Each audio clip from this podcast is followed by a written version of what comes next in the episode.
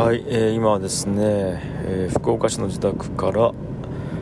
えーと田川市ゆかねパレットに向かって車を走らせておりますと時刻は13時31分でございます、うん、今日はちょっとあのいいかねパレット通信の撮影で昼から、えーちょっとパレットで、まあ、収録というかロケというかやってそれが終わった帰るって感じなんですけどもえー、と昨日までちょっと3泊4日で京都に行ってまして、まあ、あの毎年2回行っている ICC っていうイベントでで、まあ、1年に2回京都と福岡を交互に行ってるんで、まあ、京都はだから1年ぶりっていうことで行ってきたってことですよね、うん、いやちょっと疲れましたね、まあ、いやもちろんめちゃくちゃ楽しかったしいい経験やいい出会いをさせてもらったしの、まあ、絶対行ってよかったなと思うしめちゃめちゃポジティブなんですけどもいかんせんなんかちょっと疲れがやばいですね。でなんか、まあもちろんその身体的な疲れっていうのもあるとは思うんですけど、まあ、最近いろいろあってなんかうん両方ですかね。体も心も結構今は休みたいなって思ってる感覚がありますと、まあ、ただスイッチをパコッと入れるとその時間は乗り越えられちゃうのでなんかある程度ねエネルギー枯渇しても精神状態をなんかある程度頭でガッてコントロールするとやれちゃうみたいなところがあるんでうんなんかそれが終わった後まあね無理をしているわけですからやっぱりそのうん余波がとかまあつ,、うん、つけ埋め合わせ？何？えっとつけが返ってくるなみたいな感じですよね。なんでうーんもう今日はなんかもうなんかいろいろこのポッドキャストねなんかはあ話したいなと思うこといろいろあったんですけどなんか今ちょっと頭が回ってないですね。でまあいろいろあった一個にやっぱこう弟子のマサが辞めたっていうのがありますね、うん、でこれは、えー全部をご理解いただくにはいいかねパレット通信っていう僕がやその出てる YouTube チャンネル。でまず3時間ぐらい見ていただいてその後ダラジオの最終回っていうその僕とマサでやってるポッドキャストの最終回を聞いていただくっていうのをやると大体わかるんですけどもそれが大体そうですね。3時間半ぐらい全部であるので、まあ、ちょっとなかなか難しいところではあるんですけど、うん、まあ思うことがめちゃくちゃあったんですけど、まあ、ある程度言いました。その2つでね。いいかねパレット通信の方と、まあ、後日収録したダラジオの方でも言いたいこといっぱい言ったんですけどもうん。なんかちょっと最近はあれですね。か言いたいことをちゃんと伝えるっていうところにも疲れを感じちゃってるっていうあんまり良くないうーん状態かもしれないですね。なんか抽象的ななんかぼんやりした伝えたいこととか、まあ、あとはそのそれを思うまでのいきさつとか状況説明みたいなもので、まあ、言葉でやるしかないんですけどなんかそれをする時って聞いている人が何をどうななんていうんですかねその言葉からどういうものを想像して頭の中で再生しているかっていうことをある程度想定しながら喋るわけですよね。でそれって、まあ、人間って多かれ少なかれ経験的に自然とやってると思うんですよ。いや、まあ、僕はマクドナルド微妙だと思ってるんだよねって一言言うとマクドナルド微妙っていう言葉ってめちゃくちゃいろんな解釈あるじゃないですか。なんかマクド微妙っていうのはいいのか悪いのかなんかこ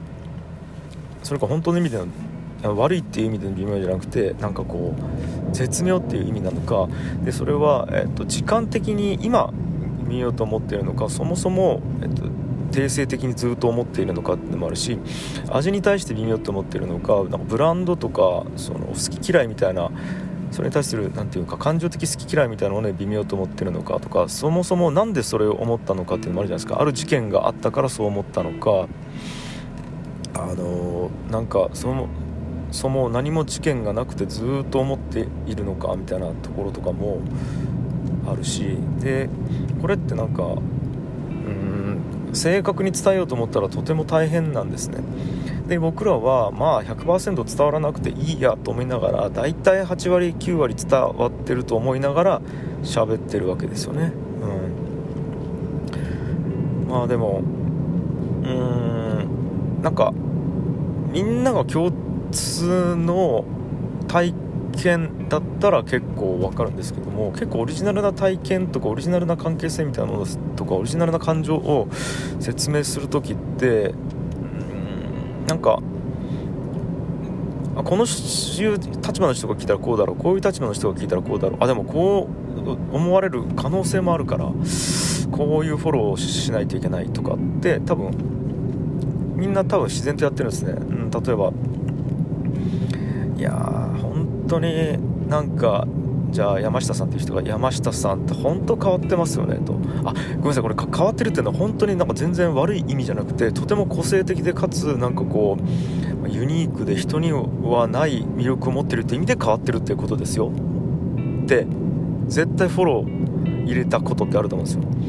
変わってますよねっていうことが相手にとっていい風に伝わるか悪い風に伝わるかっていうの確証が持てないし不安があるからあなたに対して、えー、と攻撃的でもないし、えー、と否定的ではないですよっていうニュアンスをめちゃめちゃこう後で説明するみたいなことってあると思うんですけども、うん、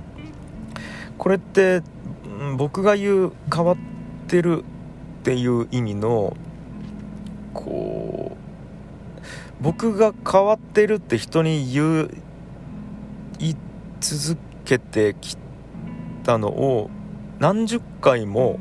見てると関係性があるとなんか変わってるっていう言葉があの否定的か肯定的かっていうのはなんか僕のかん、えーと、顔の表情とか言い方とか文脈とかで分かるんですけどそれのうんなんすかね